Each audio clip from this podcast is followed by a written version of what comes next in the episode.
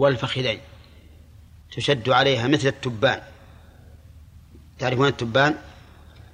يعني السروال القصير الكمام ويسمى عند الناس اليوم ها؟ هاف. أي أظنه هاف. يسمى الهاف. طيب. وعلى هذا تكون الملحفة على رأي الحسن هي أعلى الأثواب. تكون هي أعلى الأثواب لكن ما دل عليه الحديث أولى مما قال الحسن أنه يكون تكفن في خمسة أثواب وتكون الملحفة يكون الخامس يكون الخامس عاما لجميع البدن. نعم. كيف صفة يعني هذا أول أولا نوزرها ثم نخمر رأسها. ثم نلبسها درعا. الدرع الثوب هذا اللي له أكمام. هذا الدرع.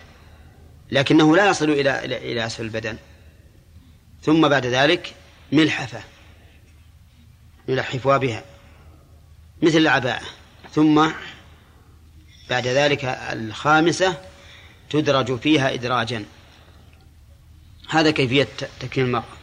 يعني على حد على حد الركب أو نحو ذلك.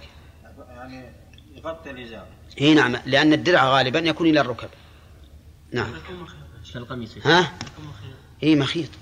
هنا نعم. كالقميص عند الرجال يا شيخ. كالقميص عند الرجل. إلا أن القميص عند الرجل يمكن يصل إلى إلى حد الكعبين أو نصف الساق. وهذا الدرع يصل إلى إلى الركبة هذا الغالب. لأن الدرع كما تعرفون الدرع ثقيل حديد. ما يجعل إلى إلى أسفل القدم إلى أسفل البدن. إنما يصل الدرع السابغ إلى الركب. لكن طيب ما في هو يخاط يعني. يخاط نعم. إيه يخاط. ويقص الثوب يا شيخ. ها؟ الثوب يقص. يمكن يقص الثوب. يكون عندها ثوب أبيض من الأصل تلبس إياه ويقص. ها؟ إي نعم تدخل يدها. تدخل يدها. بعض العلماء يقول إن المرأة كالرجل لأنه يضعف حديث الحديث الذي ذكر المؤلف ويقول إن الأصل تساوي الرجال والنساء في الكفن. والرجال كما تعرفون قد ثبتت الأحاديث فيهم ثبوتا لا شك فيه أنه يكفن في ثلاثة أثواب. وعمل الناس اليوم فيما يظهر لي أنه أنهم يجعلون المرأة كالرجل. هذا هو الظاهر لي من عمل الناس لأني ما سمعت أن أحدا يذهب ويخيط لها درعا. ما سمعت بهذا. الظاهر انه يحطون خمسة بس ما يحطون درع آه. خمس لفائف؟ هذا عدد اللي ما لها أصل. هذه إما ثلاث لفائف وإلا خمس على هذا الوجه. أما خمس لفائف ما سمعت بها. باب وجوب تكفين الشهيد في ثيابه التي قتل فيها. باب وجوب تكفين الشهيد في ثيابه التي قتل فيها. تقدم أن الشهداء ينقسمون إلى قسمين. شهداء في الدنيا والآخرة يعني في أحكام الدنيا والآخرة. وشهداء في أحكام الآخرة فقط. من الشهداء في أحكام الدنيا والآخرة عيسى؟ الذي يقتل أي معركة؟ أي حرب يقتل شهيد كمل.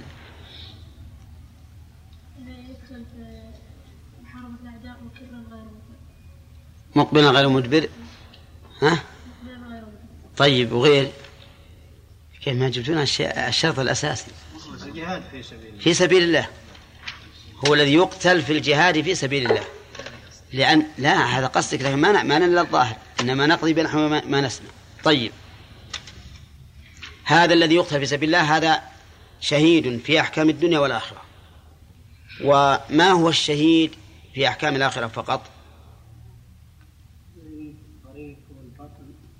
إيه. المطعون والمبطون والحريق والغريق ومن قتل دون ماله ودون أهله وما أشبه ذلك. هؤلاء أحكام شهداء في الآخرة دون أحكام الدنيا. يا شيخ سبب قتل الجهاد في سبيل الله فاستأخر يعني يلحق لا ما ما يلحق بأحكام الشهيد في في الدنيا. يعني لو جرح ثم بقي أياما ثم مات فهو شهيد في الآخرة فقط.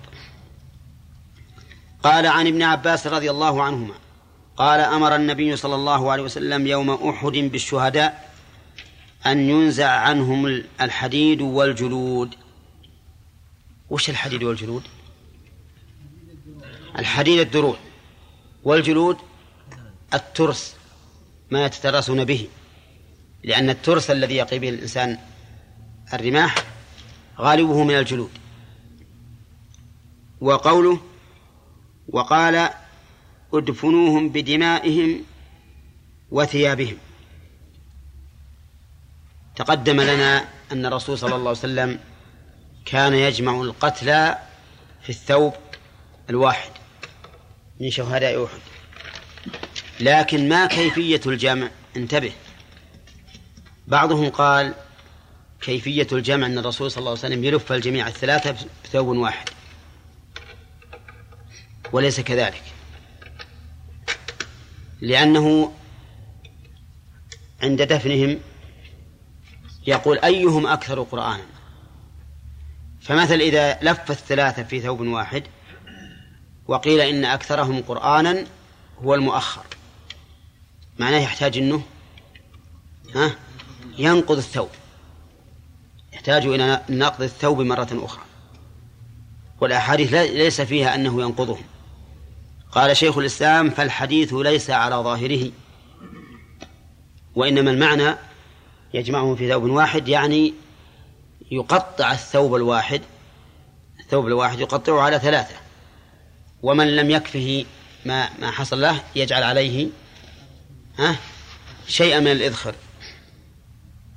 هؤلاء القتلى الشهداء في أحد كانوا سبعين نفرا وسبعين رجل وسبعون رجلا في قوم لا يتجاوزون السبعمائة. كم نسبته؟ العشر. يعني ما عشر المسلمين قتلوا شهداء في أحد. مع ما أصابهم من من من الهلع والتعب والهزيمة التعب النفسي لا شك أنه يشق عليهم أن يحفروا سبعين قبر أن يحفروا سبعين قبرا لهؤلاء. فماذا كانوا يصنعون؟ كانوا يحفرون حفرة كبيرة ويضعون فيها الأموات. يضعون فيها الأموات. يقول عليه الصلاة والسلام ادفنوهم بدمائهم وثيابهم. رواه أحمد وأبو داود وابن ماجه وإنما أمر بدفنهم بدمائهم لأن هذه الدماء إذا كان يوم القيامة فإنه فإن جروحهم تذعب دما. اللون لون الدم ها والريح ريح المسك. ولهذا قال الفقهاء رحمهم الله إن دم الشهيد على الشهيد طاهر. إن دم الشهيد على الشهيد طاهر. لا يجب غسله بل لا يجوز غسله. نعم. إذا هدمت ثياب الشهيد. نعم. وكان للمقاتلة ثياب خاصة كما هو الآن هل يعني يكفن بالثياب البيض أو يلبس لا يلبس يكفن في ثيابه سواء كانت بيضاء أو غير بيضاء. لا عدمت ثيابه.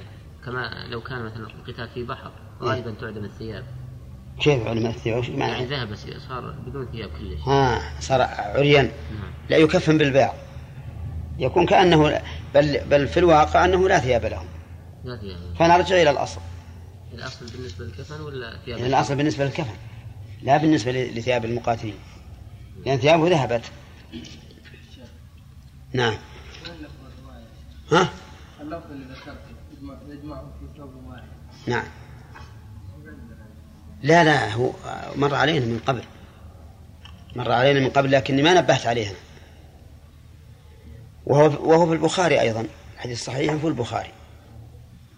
قال وعن عبد الله بن ثعلبة أن رسول الله صلى الله عليه وسلم قال يوم أحد زملوهم في ثيابهم وجعل يدفن في القبر الرهط ويقول قدموا أكثرهم قرآنا. رواه أحمد.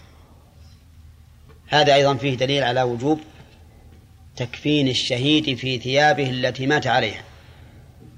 نعم أو التي قتل فيها كما قال المؤلف.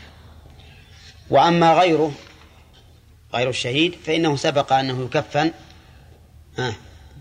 في ثلاثة أثواب بيض ليس فيها قميص ولا إمامة. ثم إنه ورد في حديث أبي سعيد أن الرسول عليه الصلاة والسلام قال إن إن الرجل يبعث في ثيابه التي مات وهي عليه أو التي مات عليها في ثيابه التي مات عليها. فاختار بعض العلماء أن يكون الكفن جديدا لأجل أن يبعث في هذه الثياب. وقال بعض أهل العلم المراد بالثياب هنا الثياب المعنوية التي هي لباس التقوى. قالوا والذي والذي أوجب لنا أن نخرجه عن ظاهره أن الناس يحشرون يوم القيامة حفاة عراة غرلا. فكيف يكون عليه ثيابه؟ وأن أول من يكسى من؟ إبراهيم عليه الصلاة والسلام. وهذا القول هو الصحيح. أن المراد بالثياب التي يبعث عليها الميت الأعمال التي كان متلبسا بها بدليل الحديث الذي وقصته ناقته وهو محرم. فقال النبي عليه الصلاة والسلام يبعث يوم القيامة ملبيا.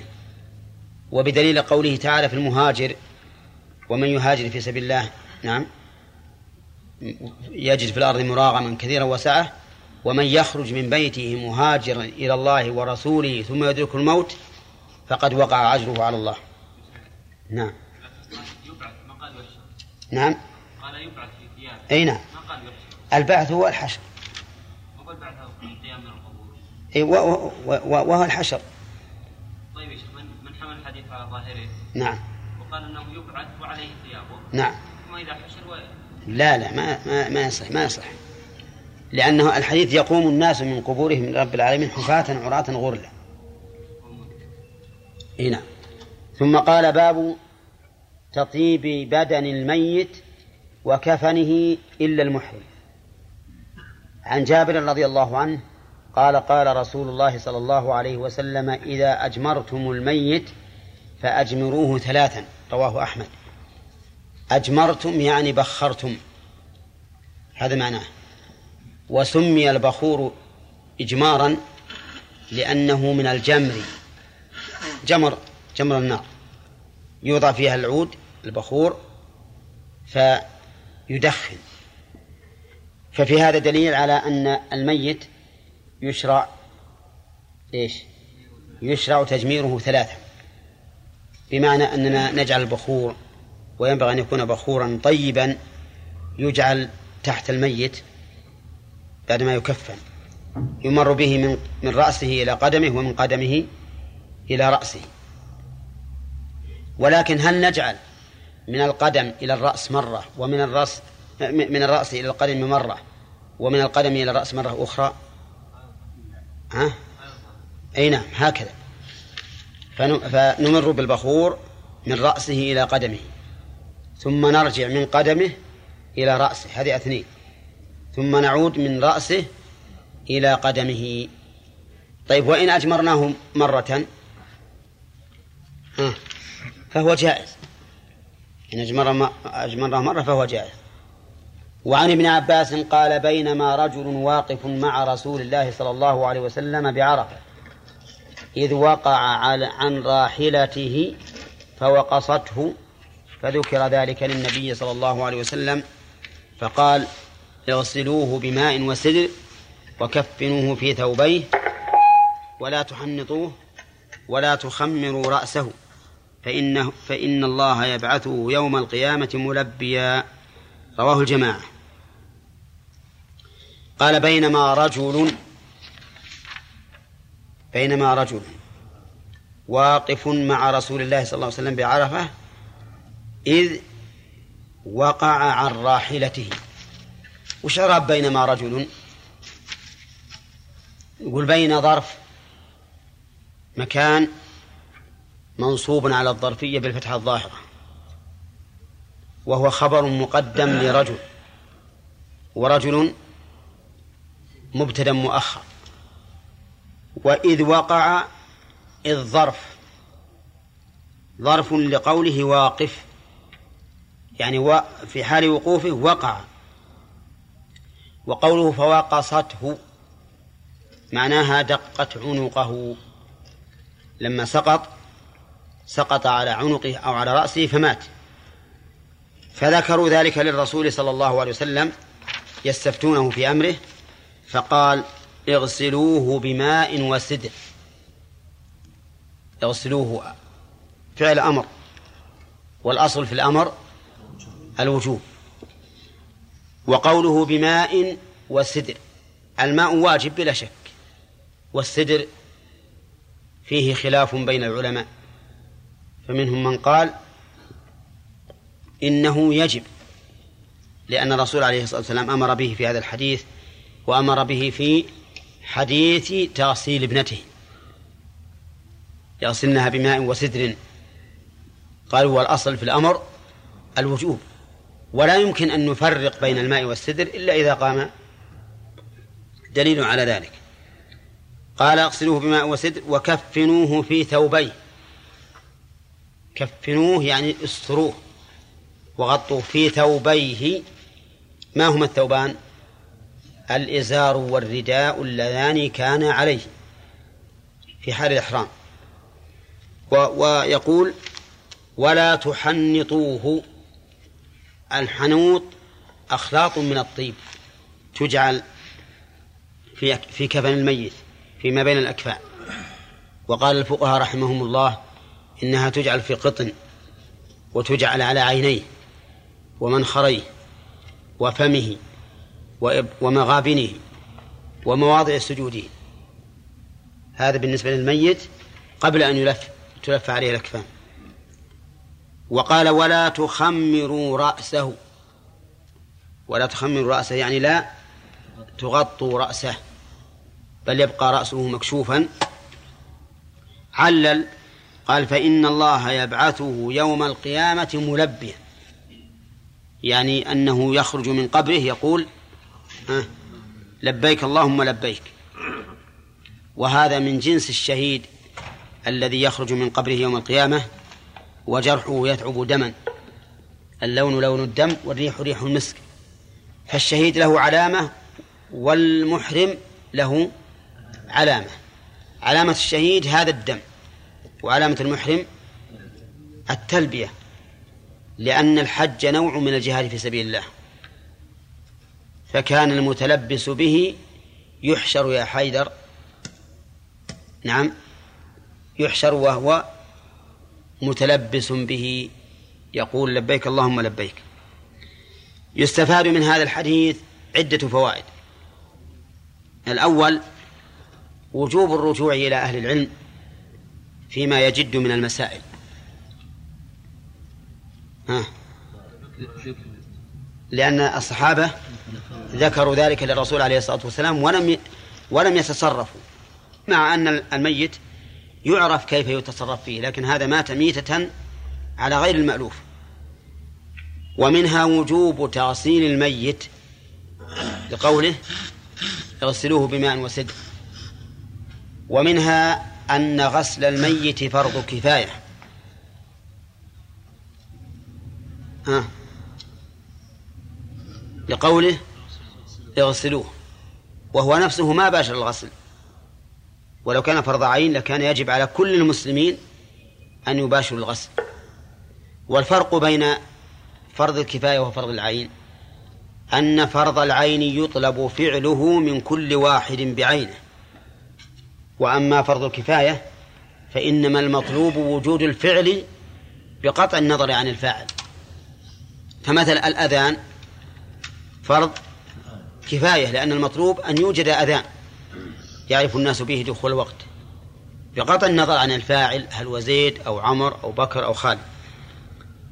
ومن فوائد الحديث أنه يجوز للإنسان أن يأمر غيره بفرض أو نحوه ولا يفعله هو لاشتغاله بأمر آخر.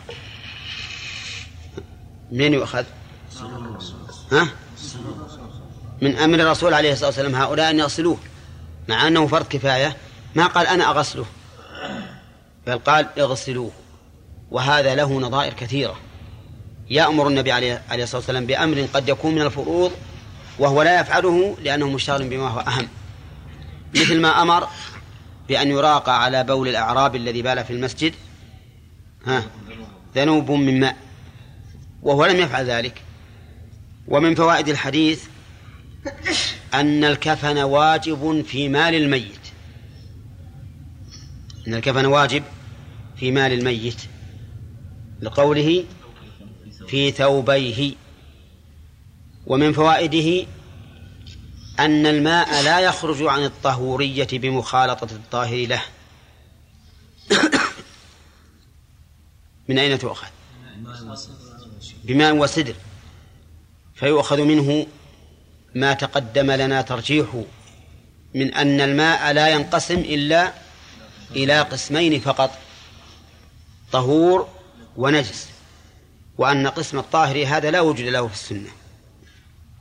ومن فوائد الحديث أنه ينبغي إذا مات المحرم ألا نكفنه إلا في ثوبيه الذي أحرم بهما أو اللذين أحرم بهما لقوله كفنوه في ثوبيه. وهل يؤخذ منه أن الثلاث أن الثلاثة أثواب لا تجب؟ نعم. لأن لو كانت واجبة لقال كفنوه في ثوبيه وزيدوا واحدا. ومن فوائد الحديث تحريم الطيب على المحرم. لقوله ها ولا تحنطوه. ومن فوائده مشروع مشروعية التحنيط لغير المحرم. لقوله ولا تحنطوه. فإن في هذا دليل على أن التحنيط كان من عادتهم ومما شرع. ومن فوائد الحديث تحريم تغطية المحرم رأسه. من أين يؤخذ؟ ولا تخمر رأسه. طيب. واعلم أن هناك فرقا بين التغطية والتضليل. تضليل بالضاء. فالتضليل جائز والتغطية حرام. وهناك فرق أيضا بين التغطية وبين الحمل. حمل الشيء على الرأس. فإن هذا جائز لأنه ليس بتغطية ولا يقال إن الرجل غطى رأسه. اللهم إلا إذا قصد بهذا الحمل إذا قصد التغطية فهذا شيء آخر. لكن بدون قصد لا يسمى تغطية. التضليل التضليل ثلاثة أقسام. قسم ثابت وقسم تابع لك وقسم أنت تابع له. ثلاثة أقسام. القسم الثابت هذا لا شيء فيه بالنص والإجماع. مثل الخيمة. فإن الرسول عليه الصلاة والسلام قد ضربت له قبة بنمرة وهو ذاهب إلى عرفة فنزل بها واستظل بها بلا شك.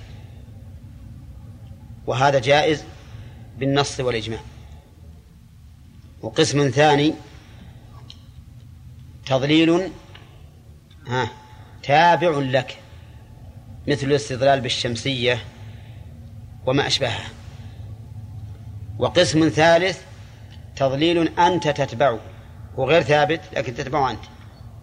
مثل التضليل بالسيارة المستورة. فالمذهب أن الأول من الأقسام الثلاثة جائز والثاني والثالث غير جائزين. ولهذا يجب على كل من قلد المذهب أن يكشف أن يكشف سقف السيارة. كل الصوالين يجب أن تكشف سقوفها. نعم. ها؟ اي نعم. ولم يعمل الع- العجيب إنه ما عمل بهذا أحد إلا الرافضة. لكن الله أعلم بالنيات. ما عاد ندري هل إن هذا هل قصدهم بهذا أنهم مطمئنون إلى هذا القول أو أن قصدهم لأجل أن يخالفوا أهل السنة. لأنهم قد يفعلون الشيء تعبدا لله يرون إن هذا عبادة. وقد يفعلونه من أجل مخالفة أهل السنة. وإن كان لا يهتمون بجانب العبادة لكن يهمهم أن يكون لهم شعار خاص بهم. وعلى كل حال الله أعلم لكن هذا أمر محتمل. وعلى هذا فنقول كل من قلد ما ذهب الإمام أحمد فإنه يحرم عليه أن يركب السيارة ها المسقوفة. لأنهم نصوا رحمهم الله على أن المحمل لا يجوز لل- لل- للمحرم أن يركبه محمل كانوا يحملون محامل في الإبل من قبل. طيب أما التضليل ال- التابع للإنسان فالصحيح أنه جائز. لأنه ثبت من حديث أسامة بن زيد وبلال رضي الله عنهما أو عنهم أن أحدهما كان يقود. يقود برسول الله صلى الله عليه وسلم راحلته. والآخر رافع ثوبه يستره من الشمس أو يظله من الشمس. وهذا متى كان؟ في ضحى يوم العيد حتى رمى جمرة العقبة. وليس في أيام التشريق لأن أيام التشريق كان الرسول عليه الصلاة والسلام كان الرسول صلى الله عليه وسلم يذهب إلى الجمرات ها ماشيا لا راكبا فتعين أن ذلك في يوم العيد لأنه قال حتى رمى جمرة العقبة. فدل هذا على أنه يجوز للمحرم أن يتظلل بالشمسية وبالسيارة وما أشبه ذلك. والعمل على هذا والحمد لله الآن. طيب ومن فوائد الحديث. من فوائد الحديث إثبات البعث. لقوله فإن الله يبعثه يوم القيامة. والإيمان بالبعث أحد أركان الإيمان الستة كما عرفتم. ومن فوائد الحديث إظهار شرف المحرم. لأنه إيش؟ يبعث يوم القيامة ملبيا. وهذا من إظهار إيش؟ شرفه. وفضله أمام الناس. ومن فوائد الحديث و وانتبهوا لهذه الفائدة. أنه يجوز التكليف في يوم القيامة. أي أن يوم القيامة قد يكون فيه التكليف. ها؟ لأنه يلبي. يقول لبيك اللهم لبيك. وهذا تعبد. ها على سبيل إيش؟ تشريف. تشريف. إذن هذا تشريف لا تكليف. لكن يؤخذ التكليف في الآخرة من نصوص أخرى.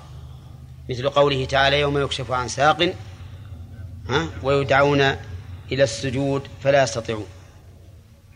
طيب وي- ويستفاد من هذا الحديث أنه ينبغي لمن ذكر حكما من أحكام الشرعية أن يذكر علته لا سيما إذا كان هذا الحكم خارجا عن المعروف بين الناس. فإن عدم تغطية رأس المحرم وهو ميت خلاف العادة.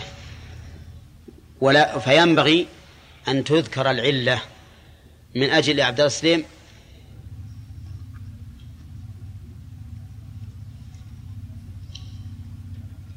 من أجل أن يطمئن يطمئن المكلف. لأن أحكام الشرع تابعة للحكم والمصالح. نعم. أو في بعض ألفاظ الحديث فإنه يبعث يوم القيامة محرما. نعم. هذا ما مما يقوي أن الشهيد يبعث بثيابه المعنوية الحسية. ما ما ما يلزم من هذا. لأن المحرم يعني معناه في إحرامه ولكن المحرم مو معناه لابس الثوب. لأن الإنسان قد يحرم ولو كان عليه قميص. مثل لو كان في الطائرة وكان ثياب الإحرام مع العفش الإزار والرداء. بس هذا كسوة يكتسى بها. ما- بس هو يقول ي- يبعث هو وعليه ثيابه. ي- يبعث يوم القيامة محرما. اي نعم محرما مثل ملبيا. قصد معناه إنه في إحرامه. ولا ولا هو بصريح في أنه لابس لابس الثياب ملابس إحرامه. لا مو بصريح. ها؟ يقول الحديث هذا يعني وش يقولون عنه؟ ايهن هو حديث أسامة وبلال أو يجيبون عنه بأن الظلال ما هو فوق رأسه. يعني سدع من هذا الجانب. لا لا ما يجوز. بينهم فرق.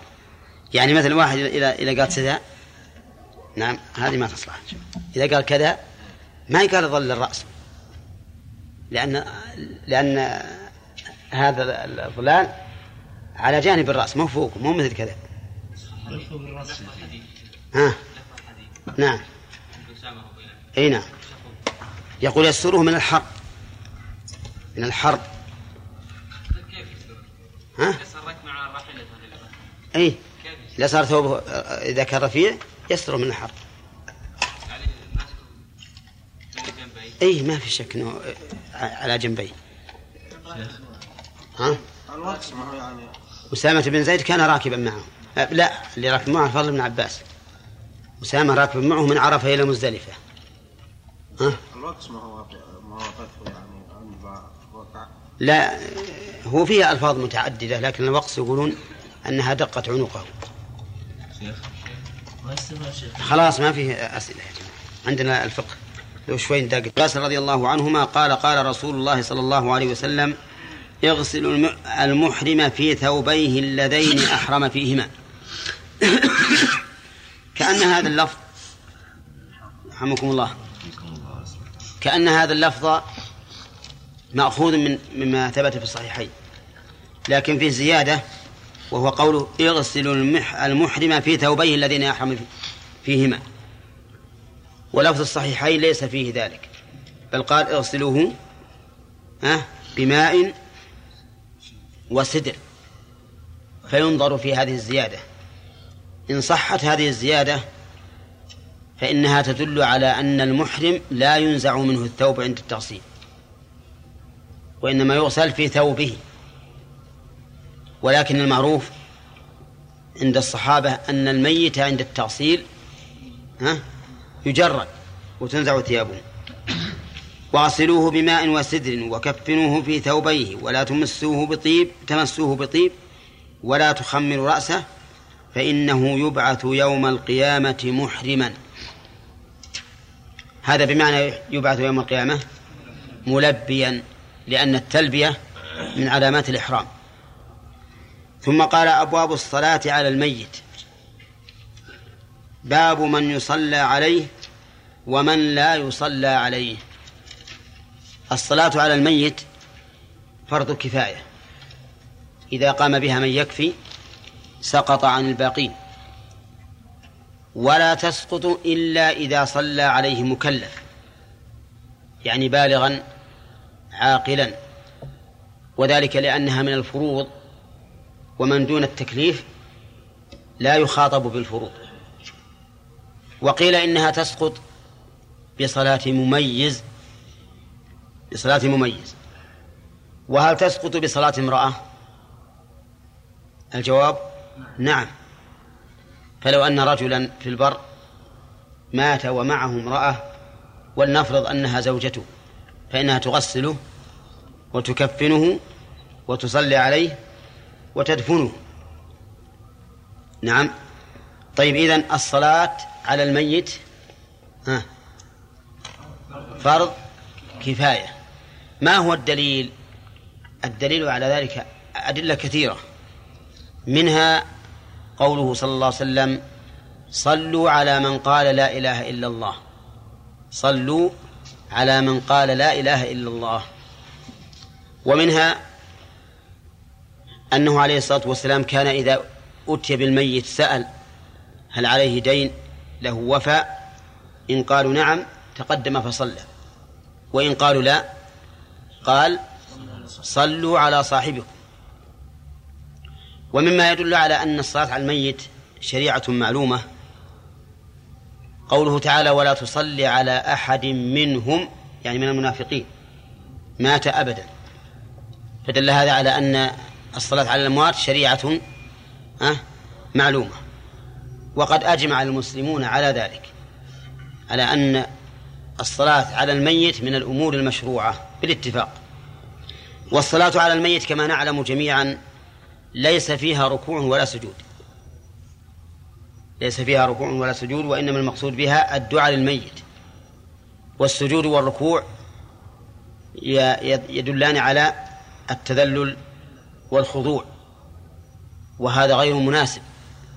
أن أن يكون بين يديك رجل أو امرأة ثم تركع وتسجد لأنه يظن أن ذلك الركوع والسجود ها لهذا الميت. فلهذا لم يشرع فيها ركوع ولا سجود. وإنما هي قيام فقط. ثم إن الصلاة على الميت يشترط فيها أن يكون الميت حاضرا بين يدي الإنسان المصلي. فلو صلى على إنسان في مسجد آخر وهو هنا فالصلاة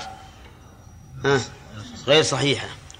إلا إذا كان الإنسان المصلى عليه بعيدا كما لو كان في بلد آخر وهذه المسألة فيها خلاف ستأتي إن شاء الله تعالى. قال باب من يصلى عليه ومن لا يصلى عليه. من من يصلى عليه منين؟ من المسلمين. ومن لا يصلى عليه منهم. وأما غير المسلمين فظاهر أنه لا يصلى عليهم. لقوله تعالى ولا تصلي على أحد منهم مات أبدا ولا تقم على قبره إنهم كفروا بالله ورسوله وماتوا وهم فاسقون. فغير المسلم لا يصلى عليه. طيب إذا كان مسلما ظاهرا نصلي عليه وإن كان يحتمل أنه منافق؟ نعم. لأنه ليس لنا إلا الظاهر. إذا كنا نشك في كونه مسلما أو غير مسلم نصلي عليه؟ نعم. ما دام ما دام في في بلاد في بلاد الإسلام وينتمي إلى الإسلام فإننا نصلي عليه. ولكن يحسن إذا قويت القرينة على أنه ليس بمسلم أن نشترط فنقول اللهم إن كان مؤمنا فاغفر له وارحمه إلى آخره. وهذا قد يكون في رجل اشتهر بأنه لا يصلي وهو من المسلمين مع ومن عدادهم. مثل هذا إن علمت يقينا أنه لا يصلي فلا تصلي عليه. وإن لم تعلم فصل عليه باشتراط. اللهم إن كان مؤمنا. إذا قال قائل هل يجوز تعليق التعليق في الدعاء؟ قلنا نعم يجوز. لقوله تعالى والخامسة أن لعنة الله عليه ها إن كان من الكاذبين. فعلق الدعاء بشرط. فهذا مثله. وقد ذكر ابن القيم رحمه الله عن شيخه ابن تيمية شيخ الإسلام ابن تيمية في كتاب إعلام الموقعين أن شيخ الإسلام رحمه الله أشكل عليه مسائل في الأمور الشرعية وأنه رأى النبي صلى الله عليه وسلم فسأله عنها وكان من جملتها أنه يقدم رجال إلى الشيخ رحمه الله أو في المسجد يشك في كونهم مسلمين. فقال له النبي عليه الصلاة والسلام عليك بالشرط يا أحمد عليك بالشرط يا أحمد. هنا نقول إن هذه الرؤيا صادقة بحسب سندها. السند من؟ ابن القيم عن شيخه. وكلاهما ثقة لا شك. كلاهما ثقة مقبول. ومن رأى النبي صلى الله عليه وسلم في المنام فقد رآه حقا. وهذه الرؤيا لا تنافي الشريعة. أما لو جاءنا واحد قال والله أنا رأيت النبي عليه الصلاة والسلام. وقال لي يا, فلان إذا كنت في الظهيرة تعبان تعبان. فلا تصلي الظهر. قال رأيت الرسول صلى الله عليه وسلم. نقبل هذا منه؟ ليش؟ يخالف الشرع. لكن ما ما رآه شيخ الإسلام لا يخالف الشرع. بل إن الشرع يشهد ها يشهد بصحته. طيب هذا هذا الصلاة إذن الصلاة على كل مسلم ولا على كل مؤمن؟ على كل مسلم. وليس لنا إلا الظاهر. والله عز وجل يتولى السرائر. نعم. طيب في الوقت هذا كثيرا اللي ما يصلون اي مثل الحرام وهذا يقدمون. يعرف انه يقدم اللي يصلي ولا ما تدري. ما تدري بارك الله فيك. وإن قدم في الحرم واحد من أثقال عباد الله. لا أقول يعني إنه يقدم دائما. والله أنا ما أرى أنك تشترط إلا إذا عرفت الإنسان بنفسه بعينه. إنه محل تهمة وأما مجرد أني ما أعرفهم فالأصل السلامة. صلاة على الأنبياء. هل هي مشروعة ولا غير مشروعة؟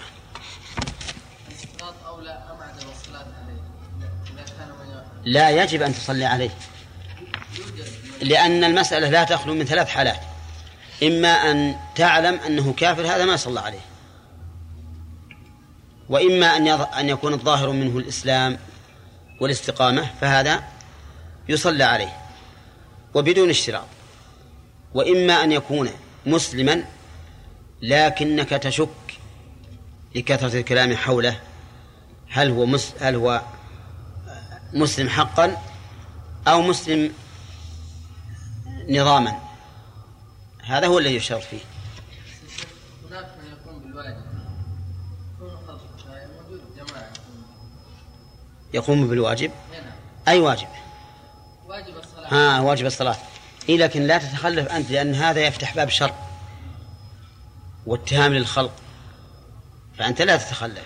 ولا نعم هو فرض كفاية واحد واحد قل واحد مع عمه لا يصلي عمه أخو أبيه؟ نعم انه لا يصلي نهائيا أبدا. نعم ويحضر توفي. وما واذا امتنع ان يصلي عليه فيحصل مع والده شقاق وممكن يعني تحصل فتنه وكذا فيصلي في هذه الحاله وهو عارف حاله ما يصلي ولا قد رفع لا لا يجب عليه أنه أن لا يصلي. يجب أن لا يصلي وأن ينصح ولده ويحذره. يقول هذا حرام عليك أنك تصلي عليه. بس بتحصل تحصل. ولتكن مشاقة إلى إلى السماء. لأن طاعة الله فوق كل طاعة. ويجوز له أن يهجر والده مثلا. أن تدري لو أن الناس يعملون هذا هذا العمل. ومن عرف بأنه لا يصلي يتركون الصلاة عليه. ألم تعلم أن هذا مثل ما لو أن ولاة الأمور قتلوا من لا يصلي؟ وهو يجب على ولي ولاة الأمور يجب عليهم وجوبا أن يقتلوا من لا يصلي سواء حدا أو كفرا. واجب عليهم لو أنه قتل من كل بلد عشرة لأنهم لا يصلون. ها؟ يخف ترك الصلاة ولا يكثر؟ ها؟ يخف. كذلك لو أن الرجل هذا لما قدم إلى إلى الناس والله يا ناس هذا معروف بأنه ما يصلي ما ما إحنا مصلين عليه. يلا اظ- اظهروا به للكلاب أو احفروا له حفرة برا وارمسوه فيها. وش ظنك الناس؟ ما يخافون؟ ويقل. فالحقيقة أن ال- الخطأ الخطأ من أهل العلم ومن ولاة الأمور. أما أهل العلم فإنهم إذا قدم لهم جنازة ولو كانوا يعلمون أنه ما يصلي يصلون عليهم. والله نخاف من ألسنة الناس ونخاف من كذا ونخاف من كذا. وأما ولاة الأمور فإنهم أخطأوا بعدم إقامة ال- الواجب لأن الذي لا يصلي يقتل. لكن هل يقتل حدا أو يقتل كفرا؟ على قول لأهل العلم. والصواب أنه يقتل كفرا. نعم. الصلاة على الأنبياء. عن ابن عباس رضي الله عنهما قال دخل الناس على رسول الله صلى الله عليه وسلم أرسالا يصلون عليه. حين مات ما خرجوا به إلى المسجد ولا خرجوا به إلى المقبرة وإنما دفن في بيته. فدخل الناس عليه أرسالا إيش معنى أرسالا؟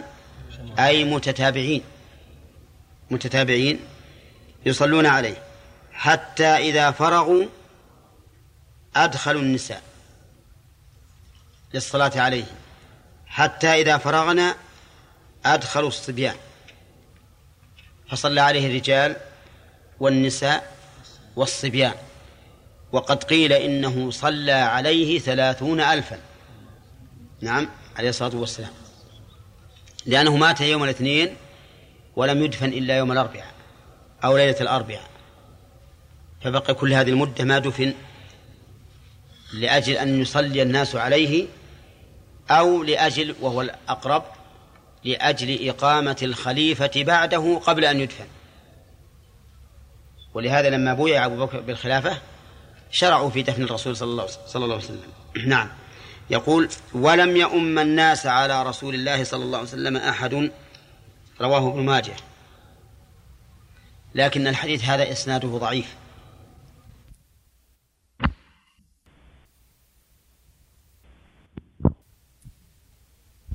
إنما المعروف في السير هو هذا. على أن الرسول عليه الصلاة والسلام لم يؤمه أحد أي, أي لم يؤم الناس في الصلاة عليه أحد. لماذا؟ احتراما وتعظيما لرسول الله صلى الله, عليه وسلم أن يقوم أحد بين يديه إماما. فصاروا يصلون عليه فرادا. يستفاد من هذا الحديث؟ نعم. يستفاد من هذا الحديث أن أن الأنبياء يصلى عليهم أولى لأن الناس صلوا على على الرسول صلى الله, صلى الله عليه وسلم. فإن قلت أليست الصلاة شفاعة للمصلى عليه؟ فالجواب بلى. لقول الرسول عليه الصلاة والسلام ما من ميت يموت أو قال من رجل مسلم يموت فيقوم على جنازته أربعون رجلا لا يشركون بالله شيئا إلا شفعهم الله فيه. فإذا قلت إن الصلاة شفاعة فهل الرسول صلى الله عليه وسلم في حاجة إلى أن يشفع له؟ الجواب الرسول عليه الصلاة والسلام في حاجة إلى أن يدعى له. وأما هو فسيد الشفعاء. لكنه في حاجة إلى أن يدعى له. أمرنا الله عز وجل أن ندعو له. فقال يا أيها, يا أيها الذين آمنوا صلوا عليه وسلموا تسليما. والرسول عليه الصلاة والسلام لما ذكر إجابة المؤذن قال ثم صلوا علي ثم سلوا الله لي الوسيلة. فأمرنا أن ندعو له. وأمره إيانا بالدعاء له لمصلحتنا. لا لمصلحته هو. لأن هذا حاصل له.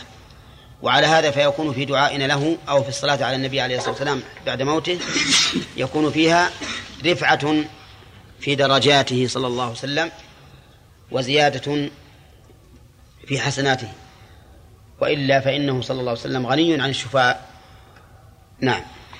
قال وقد تمس وتمسك به يقول المؤلف مجد الدين بن تيمية تمسك به من قدم النساء على الصبيان في الصلاة على على جنائزهم ها؟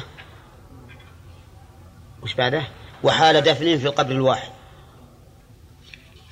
وهذه المسألة اختلف فيها أهل العلم فمنهم من قال إنه يقدم في الصلاة الرجال ثم النساء ثم صبيان الرجال ثم صبية النساء. يا توفيق؟ اذكر القول هذا. الرجال نعم. ثم النساء نعم. ثم الصبيان من الذكور. ثم من؟ إيه، نعم. الصغار من الإناث. طيب. هذا رأي لبعض العلماء. وعلى هذا فإذا جاء جنائز وأردنا أن نصلي عليهم. رجل وامرأة وصبي. كيف نقدمهم؟ نجعل الرجل من مال الإمام ووراءه المرأة ووراءهما الصبي. هذا على هذا الرأي. لكن المشهور من المذهب خلاف ذلك. يقولون يقدم الرجال ثم الصغار من الذكور.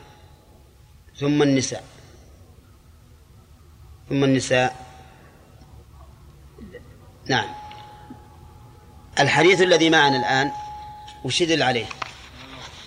على الأول أن النساء يقدمن في الصلاة على الميت. ولكن عندي أنه لا دليل فيه في الواقع.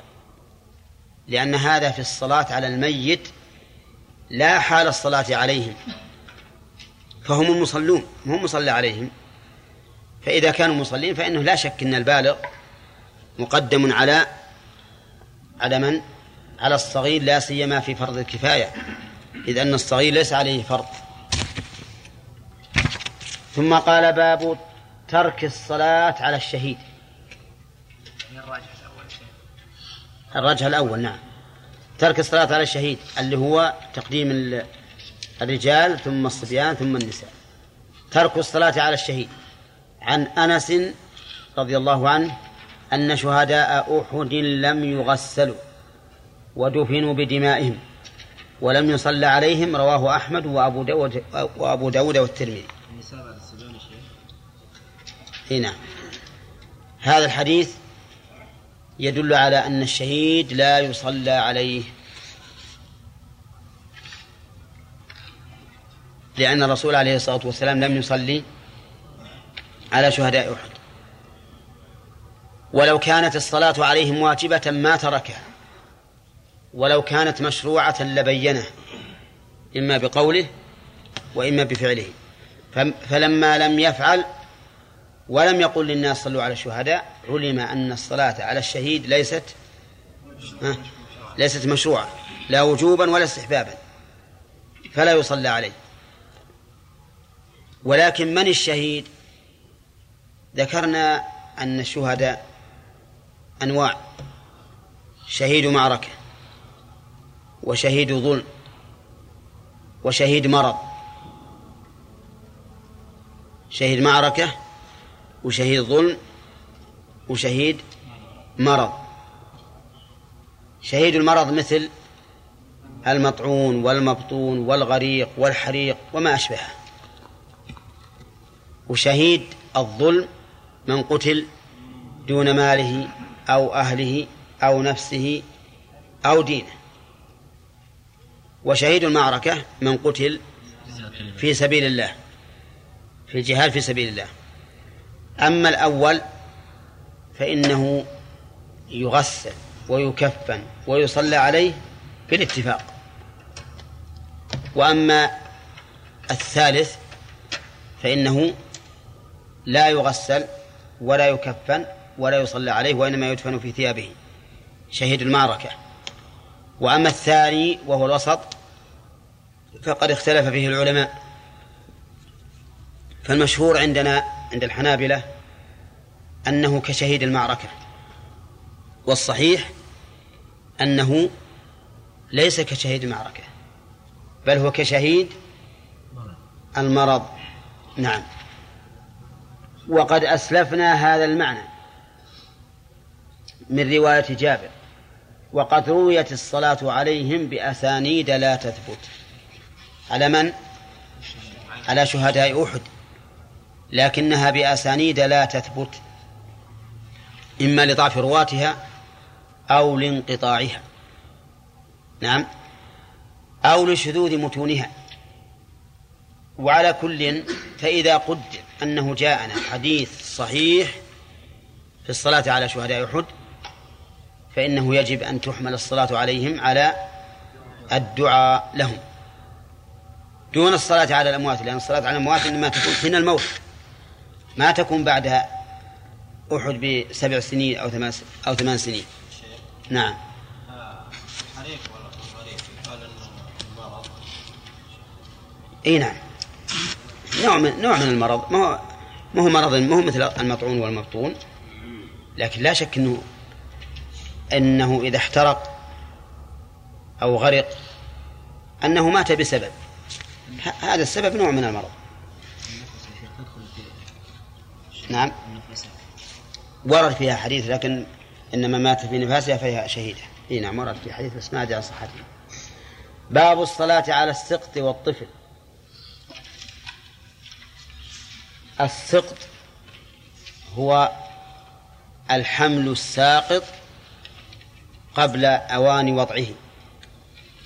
هذا السقط والطفل من دون سبع سنوات. عن المغيرة بن شعبة عن النبي صلى الله عليه وسلم قال الراكب خلف الجنازة والماشي أمامها أو قريبا منها كذا عندكم؟ عن يمينها أو عن يسارها. ف والسقط يصلى عليه ويدعى لوالديه بالمغفرة والرحمة. رواه أحمد وأبو داود وقال فيه ورواية ها؟ وقال فيه والماشي يمشي خلفها وأمامها وعن يمينها ويسارها قريبا منها.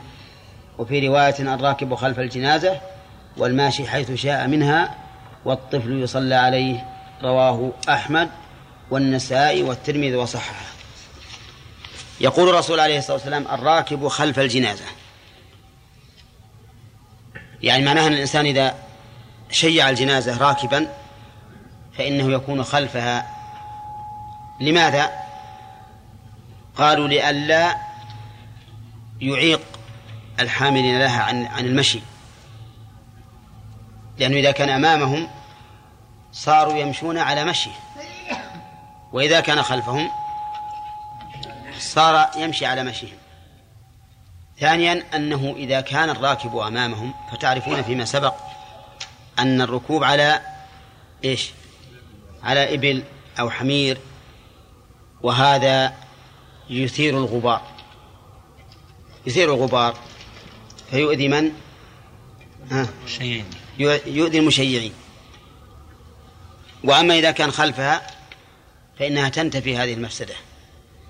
لكن في وقتنا الحاضر وباعتبار أن الركوب على السيارات وأن الأسواق نظيفة ما فيها غبار فهل الأولى أن يكون هؤلاء خلفهم أو أمامهم؟ ها؟ الأولى أمامهم فيما يظهر.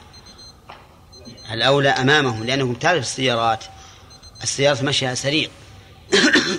وهم أي أصحاب السيارات إن أعطوا السيارات سيرها المعتاد ها دهسوا المشيعين. ولا لا؟ وإن وإن منعوها صارت أمام المشيعين تؤذيهم بالصوت وكأنها أيضا تحدوهم. كأنهم يقولون امشوا امشوا يلا. مشوا لكن إذا صاروا أمامها سلم الناس من شرهم وصار الناس يمشون على حسب ما جاءت به السنة من الإسراع الذي ليس ليس فيه ضرر. قال والماشي أمامها قريبا منها عن يمينها أو عن يسارها. الراكب يكون حيث شاء الماشي يكون خل يكون حيث شاء أمامها عن يمينها عن يسارها خلفها كما يشاء. نعم لكن الأفضل كما قال الفقهاء الأفضل أن يكون أمامها لأنه كالشافع لها فيتقدم بين يديها. نعم ولكن الذي يظهر أن يقال إن الكل سواء أمام أو خلف أو يمين أو شمال لكن المهم أن تكون قريبا منها حتى يتسنى لك أن تشارك في الحمل في الحمل. ثم انظر ما هو أصلح لك. قد يكون من المصلحة أن تكون أمام الجنازة. كما لو كنت تشاهد المشيعين يسرعون إسراعا غير مشروع. فقلت أكون أمامهم لأجل ها؟ أوقفهم قليلا. وقد تكون من المصلحة أن تكون خلفهم. أن تكون خلفهم. المهم انظر إلى المصلحة. قال والسقط يصلى عليه ويدعى لوالديه بالمغفرة. من هو السقط يا عيسى بن صالح؟ من هو السقط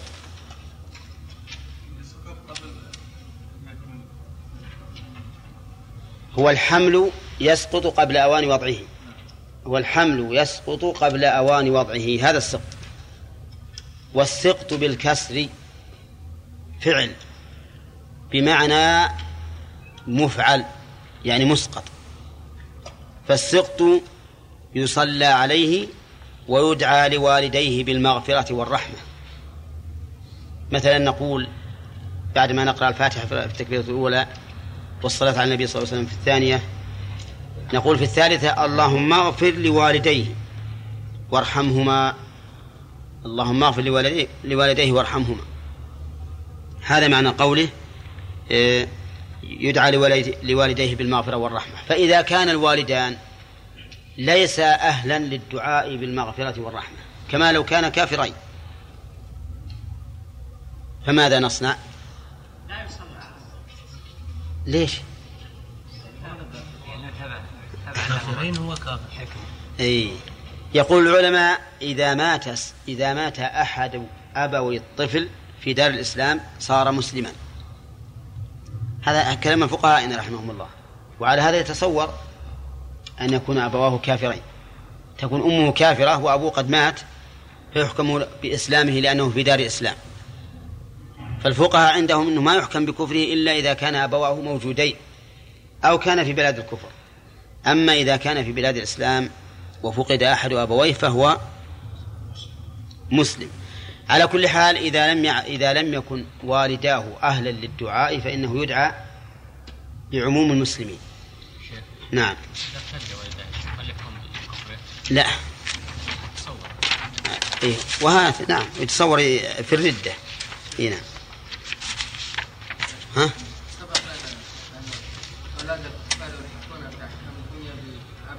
نعم. ليس هذا هو الراجح؟ أي نعم. إذا الصلاة عليه لكن هم يقولون إذا مات أحد أبويه في دار الإسلام فهو مسلم. وما, وما ذكرناه إذا كان الأبوان موجودين. ولكن على كل حال الإسلام تبعا للدار فيه خلاف بين العلماء. ويأتي إن شاء الله تعالى في الجهاد. أقول يأتي إن شاء الله تعالى في الجهاد. نحرره نعم. ها؟ السقط صغير اسمع ما يقول المؤلف. قلت وإنما يصلى عليه إذا نفخت فيه الروح وهو أن يستكمل أربعة أشهر. فأما إن سقط لدونها فلا لأنه ليس بميت إذ لم ينفخ فيه روح. وأصل ذلك حديث ابن عباس بن مسعود رضي الله عنهما عنه. قال حدثنا رسول الله صلى الله عليه وسلم وهو الصادق المصدوق. أنا عندي وهو الصادق الصدوق. الصواب المصدوق.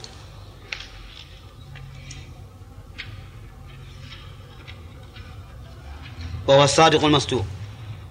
أن أن خلق أحدكم يجمع في بطن أمه أربعين يوما ثم يكون علقة مثل ذلك ثم يكون مضغة مثل ذلك ثم يبعث الله إليه ملكا بأربع كلمات يكتب رزقه وأجله وعمله وشقي أم سعيد ثم ينفخ فيه الروح متفق عليه. إذن السقط والسائل ينتبه لهذا. إذا كان لأقل من أربعة أشهر لا يصلى عليه. والتعليل كما قال المؤلف ليس بميت إذ أن الميت من فارقته الحياة. وهذا لم تدخل فيه الحياة حتى تفارقه. فإذا كان دون أربعة أشهر فإنه لا لا يغسل ولا يكفن ولا يصلى عليه. ولكن يدفن في أي مكان. حتى في البيت لو تحفر له حفرة وتدفنه كفى. لأنه ليس بآدمي. حتى الآن لم يكن آدميا ولا حيا. إذا بلغ أربعة أشهر يغسل ويكفن ويصلى عليه ويدفن مع المسلمين. والأصل في هذا كما قال المؤلف حديث ابن مسعود قال حدثنا رسول الله صلى الله عليه وسلم وهو الصادق المصدوق الصادق فيما يخبر به المصدوق فيما أخبر به لأن نبينا محمدا صلى الله عليه وسلم مخبر مخبر. فباعتبار كونه مخبرا من عند الله يقال مصدوق. وباعتبار كونه مخبرا لنا عما أوحي إليه ها أو بما أوحي إليه يسمى صادقا. وإنما قال ابن مسعود وهو الصادق المصدوق في هذا الحديث لأن هذا الحديث من علم الغيب. من علم الغيب. لا بد فيه من وحي. فلهذا قال وهو الصادق المصدوق. وإلا فإن ابن مسعود رضي الله عنه يروي عن الرسول عليه الصلاة والسلام أحاديث ما يقول فيها هذا. لكن المناسبة أن هذا من أمر الغيب. أن خلق أحدكم يجمع في بطن أمه أربعين يوما. يجمع الخلق أربعين يوما. هذه الأربعون كلها والجنين ماء ماء. لكن مع ذلك خلقه مجموع. يعني هو ما تبين ما تميز الرجلين أو الرجلان أو اليدان لكن في خطوط في نفس المادة هذه. خطوط تبين الخلق. ولهذا قال يجمع خلقه أربعين يوما. فيكون مكتملا خلقه من يومه نطفة. إلا أنه لم يتميز لم يتميز وإنما هو من جنس الخطوط. ثم يكون علقة مثل ذلك. علقة يعني دما أحمر. سبحان الخلاق العليم. يا عيسى بن صالح لا تنم. طيب يكون علقة مثل ذلك يعني أربعين يوما. وهل تظنون أنه ينتقل قفزة من عند تمام الساعة الثانية عشرة من كونه منيا إلى كونه دما خالصا؟ لا ينتقل ينتقل لكن قبل الأربعين يغلب عليه النطفة. وبعد الأربعين تغلب عليه العلقة الدم حتى يستكمل. ثم يكون مضغة مثل ذلك. يكون مضغة مثل ذلك. كم؟ أربعين يوم. المضغة قطعة اللحم بقدر ما يمضغ لكن مو بقدر ما يمضغ الإنسان الشرهان اللي ياخذ لحمة كبيرة؟ نعم. وإنما بقدر ما يمضغ في الغالب والعادة. ولا لا؟ لأن بعض الناس يكبر المضغة.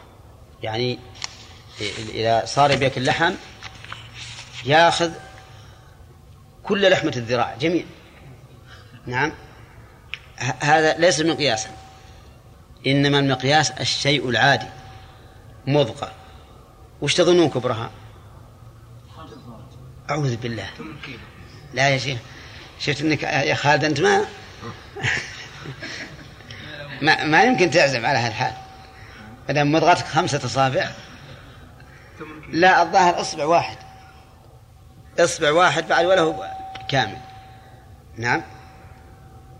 وأنا رأيت سبحان الله العظيم جنينا جاء به واحد من الناس إلي. جابه منديل منديل مثل الأصبع. لكن سبحان الله العظيم أكبر ما فيه رأسه. رأسه كبير جدا ثم أكبر ما في رأسه عيناه. يعني شفته سبحان الله العظيم يقشعر الجلد. لكن هو صغير وتشوف إيديه صغيرات تبين فيها تخطيط الأصابع تميزها الأصابع. وكذلك الرجلين نعم. هو يسأل يقول هل نصلي عليه أم لا؟ وش تقولون في هذا؟ ما له أربع شهور. لا ما له أربع شهور. ما يصلى عليه.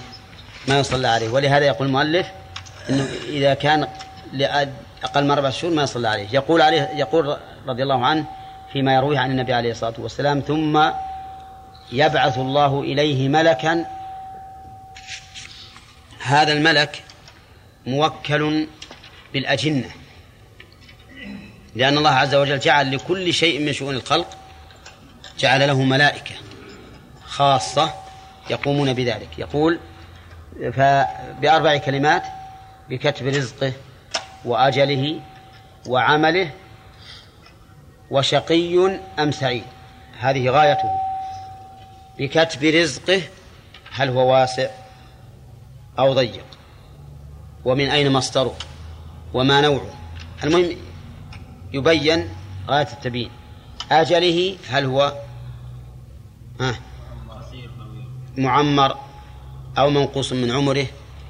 عمله هل هو صالح أو سيء حسب الحال. وشقي أم سعيد هذه غايته الشقاوة أو السعادة. هذه الكتابة غير الكتابة اللي في اللوح المحفوظ لأن الكتابة التي في اللوح المحفوظ قد سبقت خلق السماوات والأرض بخمسين ألف سنة وفرغ منها. لكن هذه يسميها العلماء الكتابة العمرية. الكتابة العمرية. ثم ينفخ فيه الروح. من اللي ينفخ؟ الملك. ينفخ عاد نفخ كيفية والله أعلم. لكن نحن نعرف معنى النفخ في الأصل. ينفخها في هذا الجسم فتحل فيه بإذن الله. وقد اختلف العلماء هل الأرواح سابقة للأبدان في الخلق أو الأبدان سابقة للأرواح؟ وهذا الخلاف بين أهل العلم من فضول العلم. لأن وش, ما وش مصلحتنا أن تكون الروح قبل الجسد أو الجسد قبل الروح؟ إنما نحن نؤمن بأنه إذا تكامل خلق الجسم بعث الله الملك ونفخ فيه الروح. وصار إنسانا بعد أن كان جمادا. وتأمل الآيات التي في سورة المؤمنين أو المؤمنون ولقد خلقنا الإنسان من سلالة من طين ثم جعلناه نطفة في قرار مكين ثم خلقنا النطفة علقة فخلقنا العلقة مضغة فخلقنا المضغة عظاما فكسونا العظام لحما فتبارك الله رب العالمين. ثم أنشأناه خلقا آخر. فتبارك الله رب العالمين. فتبارك الله أحسن الخالقين. الشاهد قوله ثم أنشأناه خلقا آخر. بعد أن تكامل الجسم أنشأه الله خلقا آخر. ما هذا الخلق الآخر؟ هو خلق الروح الإنسان. ولهذا قال أنشأناه خلقا آخر. فتبارك الله أحسن الخالقين. طيب إن قال قائل إذا كان عملي مكتوبا وأنا في بطن أمي ففيما العمل؟ ها. نقول كما قال الرسول اعملوا فكل ميسر لما لما خلق له. فإذا كان كذا إذا كان كذلك فأنت اعمل وقدر أنك من السعداء أو من الأشقياء. ها؟ من السعداء قدر أنك من السعداء واعمل عملهم هنا آه، حمد ما شفنا ها؟ عمل الأثمان إيه؟ هو من النوامين ها؟ قول الرسول صلى الله عليه وسلم آه، من أراد من أحب أن يسعى في عمره مالك الصلاة باب ترك الإمام الصلاة على الغال وقاتل نفسه. أولا نسأل من الإمام؟ إذا قال العلماء الإمام فيريدون به الرئيس الأعلى للدولة. هذا الإمام. الرئيس الأعلى للدولة يختلف يختلف اسمه عند الناس. نسميه مرة الملك في الدول ذات الملكية ونسميه رئيس الجمهورية. ولا رئيس كذا ما رئاساتهم هذه. لكن الرئيس الأعلى في الدولة هو الإمام. والواجب على المسلمين أن يكون لهم إمام واحد. هذا هو الواجب. لأنهم أمة واحدة. وإذا تعددت أئمتهم تفرقت شعوبهم وتفرقوا شيعا. ولهذا الآن انظروا إلى الأمة الإسلامية والتي تنتسب إلى الإسلام كيف تجدونها مختلفة في عباداتها وفي أحوالها وحتى في سياساتها وآرائها؟ لكن لو كان لهم إمام واحد لقاموا بالواجب عليهم واتحدت كلمتهم ولم يتنازعوا ويتفرقوا. ولكن إذا تعذر الأمر وتعذر اجتماع الناس على إمام واحد فإن ال- الذي يعتقد من اللي فتح ذلك غلق ذيك اللي ما لها شغل. فإن الذي آه، إذا تعذر ذلك فإن كل ذي كلمة عليا في مكانه يعتبر إيش؟ إماما في مكانه. ثم هل الإمام هنا يقوم مقامه من كان نائبا عنه؟ كما لو قلنا إن إمام الجمعة يكون نائبا مناب الإمام الأعظم أو وزير العدل مثلا أو وزير الأوقاف اللي يتعلق بشؤون المساجد. الظاهر أن هذا هو. هو الواقع وهو الصواب. وقوله على الغال مأخوذ من الغلول. والغال هو من كتم شيئا مما غنمه. يعني أحد المقاتلين مثلا يأخذ شيئا من الغنيمة ويكتمه يريده لنفسه. نسمي هذا غالا. بل إن الرسول صلى الله عليه وسلم جعل الغلول أعم من ذلك. جعل هد- الهدايا التي تهدى للعمال جعلها من الغلول. جعلها من الغلول. يعني العمال اللي توظفهم الدولة في شؤون المسلمين. إذا أخذوا شيئا من الناس يعتبر ذلك ها غلولا. يعاقبون عليه معاقبة الغال فيأتون به يوم القيامة يحملونه والعياذ بالله. طيب لكن المراد بالغال هنا من؟ الغال من الغنيمة فقط الذي كتم شيئا مما غنمه. كذلك على قاتل نفسه. لا يصلي على قاتل نفسه. وقاتل نفسه كل من تسبب لنفسه بالموت سواء قتلها بسم أو قتلها بخنق أو قتلها بسيف أو قتلها برصاص أو قتلها بصعق كهرباء.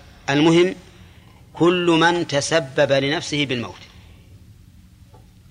طيب هل يدخل في- في ذلك من قتل نفسه بالأكل؟ يعني شبع لين يشق بطنه؟ ها؟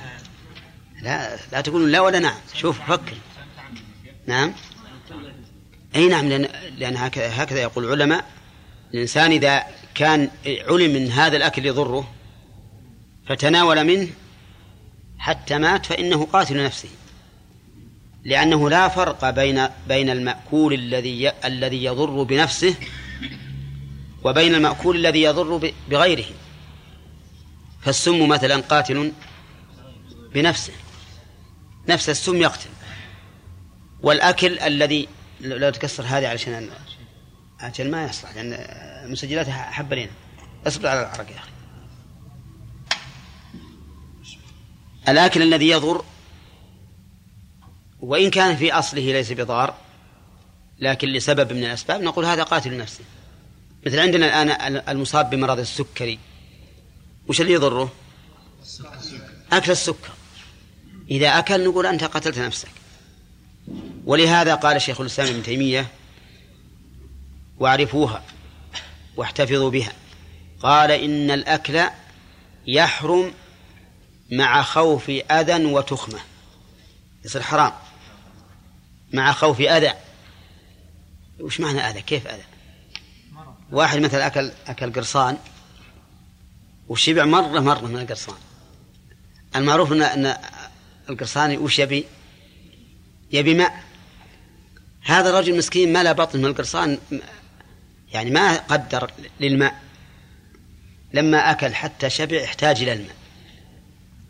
فشرب كأسا من الماء. ها. وثاني وثالث يتأذى ولا ما يتأذى؟ يتأذى جدا. وربما يموت. نعم. مثل ما ذكروا عن واحد من الأعراب جاء إلى جماعة. يأكلون تمرا. وإذا هو مشتاق إلى التمر فأكل أكل أكل مرة مرة.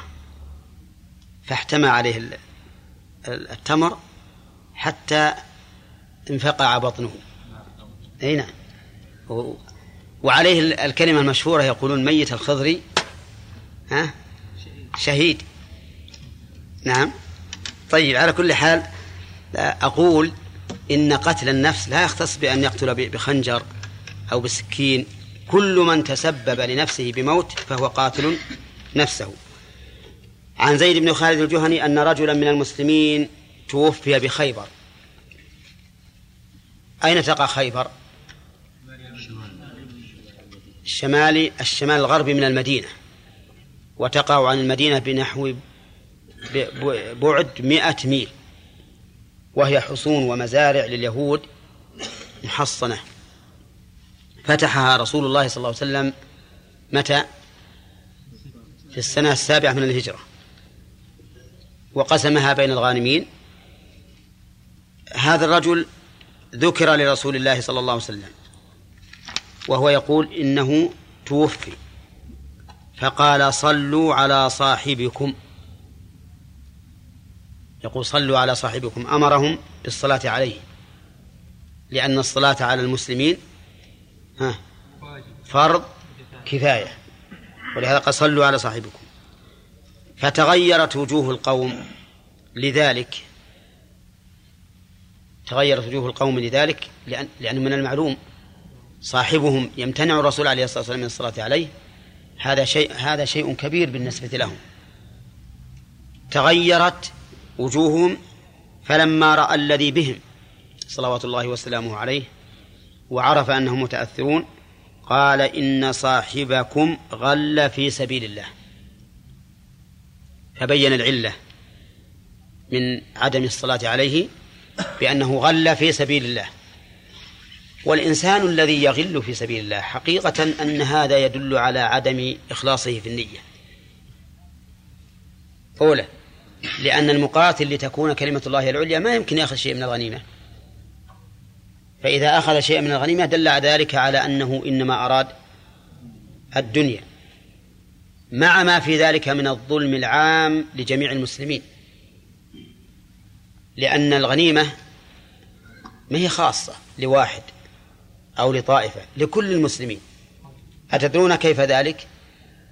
الغنيمة تقسم أول ما تقسم خمسة أسهم. خمسة أسهم منها أربعة أسهم للغانمين وسهم واحد يقسم أيضا خمسة أسهم.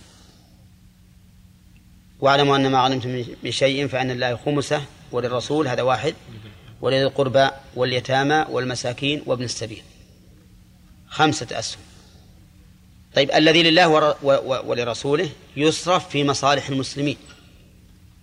ومصالح المسلمين ما له حصر. فتبين بذلك أن الغنيمة حق لمن؟ لجميع المسلمين. فالذي يغل منها غال من جميع أموال المسلمين وحقوق المسلمين. وبهذا نعرف ضلال وخطأ من يقول في وقتنا الحاضر إن مال الدولة حلال.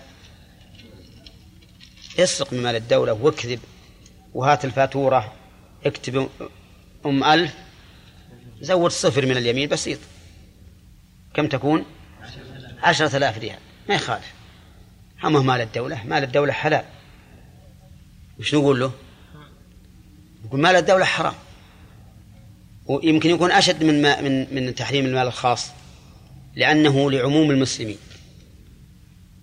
ثم إنك مؤتمن كيف تخون؟ هذه خيانة. طيب إذن الغال لا يصلى عليه. ولهذا قال إن صاحبكم الله في سبيل الله ففتشنا متاعه فوجدنا فيه خرزا من خرز اليهود ما يساوي درهمين. رواه الخمسة إلا الترمذي. شوف الله أكبر. خرز بسيط ما يساوي درهمين. صار سببا لحرمان هذا الرجل من صلاة النبي صلى الله عليه وسلم عليه. فيستفاد من هذا الحديث عدة فوائد. الفائدة الأولى أن الإمام لا يصلي على الغال ومن هو الإمام؟ الرئيس الأعلى للدولة. لا يصلي على الغال. من أين تؤخذ؟ من قوله صلوا على صاحبكم. ثانيا وجوب الصلاة على الميت وإن كان فاسقا أو فاعلا لكبيرة من الكبائر. من أين تؤخذ؟ من قوله صلوا على صاحبكم. الفائدة الثالثة أن الإنسان له شعور أو إن شئت فقل مشاعر يأسف ويحزن ويفرح ويسر. لقوله فتغيرت وجوه القوم لذلك. الفائدة الرابعة أن ما يظهر في الجسم فهو عنوان على ما في القلب أو دليل له. لأن تغير الوجه لماذا؟ لتغير القلب. وسبحان الله العظيم الإنسان إذا كان مسرور القلب يظهر ذلك في وجهه. وإذا كان مغموم القلب ظهر ذلك في وجهه. وانظر إلى رسول الله صلى الله عليه وسلم حين دخل على عائشة رضي الله عنها. تبرق أسارير وجهه. تبرق تلمع أسارير وجهه. فقال لها ألم تري إلى مجزز المدلجي؟ دخل على أسامة وزيد وهما مغطيان برداء. قد بدت أقدامهما. فقال النبي صلى الله فقال الرجل هذا كفار قريش يقولون إن أسامة ليس ولدا لزيد لأن أسامة أسود وزيد أبيض. وهم يط... فيطعنون في أسامة وتعلمون جميعا أن زيد بن حارثة كان مولا لرسول الله صلى الله عليه وسلم. وكان أسامة أيضا حبيبا إلى رسول الله حتى إنه يقال إنه حب رسول الله وابن حبه. المهم أن هذا أن ما يظهر على الوجوه عنوان على ما في القلوب. وأظنكم أيضا تشاهدون أن الرجل يقابلك فتعرف أنه يحبك أو يكرهك. من أين؟ من وجهه. وهذا شيء يعني شيء خفي على الظواهر فهو شيء وراء الظواهر. إن الإنسان يشعر بأن هذا يحبه وهذا يكرهه بدون أن يقول أنا أحبك أو أكرهك. طيب ويستفاد من هذا الحديث؟ شفقة النبي عليه الصلاة والسلام ورحمته بأمته. ها؟ لأنه لما رأى ما بهم أعلمهم بالسبب حتى يطمئنوا. ويستفاد منه أن النبي صلى الله عليه وسلم يعلم الغيب. لا. كيف؟ وجد قرينة. طيب الآن وش القرينة؟ إن صاحبكم غل في سبيل الله. ها؟ أوحي إليه من قال لك أنه أوحي عليه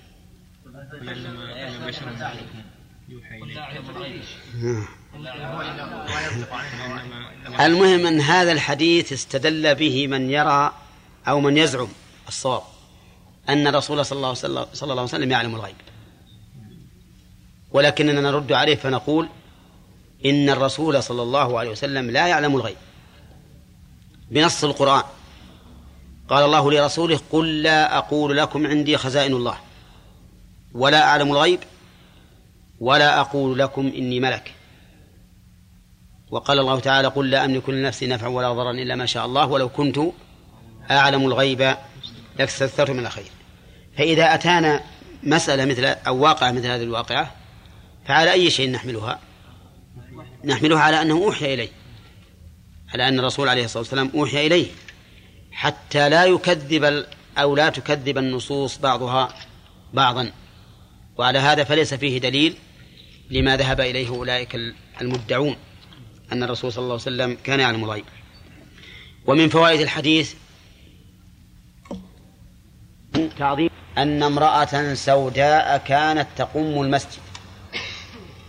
أن امرأة سوداء كانت تقوم المسجد.